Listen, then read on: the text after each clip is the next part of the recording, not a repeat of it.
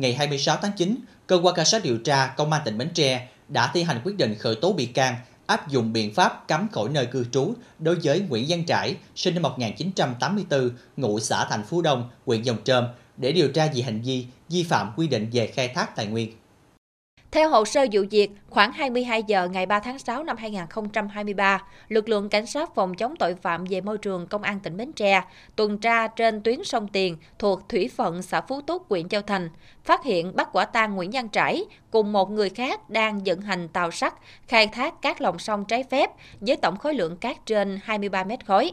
Trước đó, Nguyễn Văn Trải còn có một tiền sự về hành vi khai thác các sông trái phép và bị Ủy ban nhân dân thành phố Mỹ Tho tỉnh Tiền Giang xử phạt hành chính số tiền 118 triệu 700 ngàn đồng.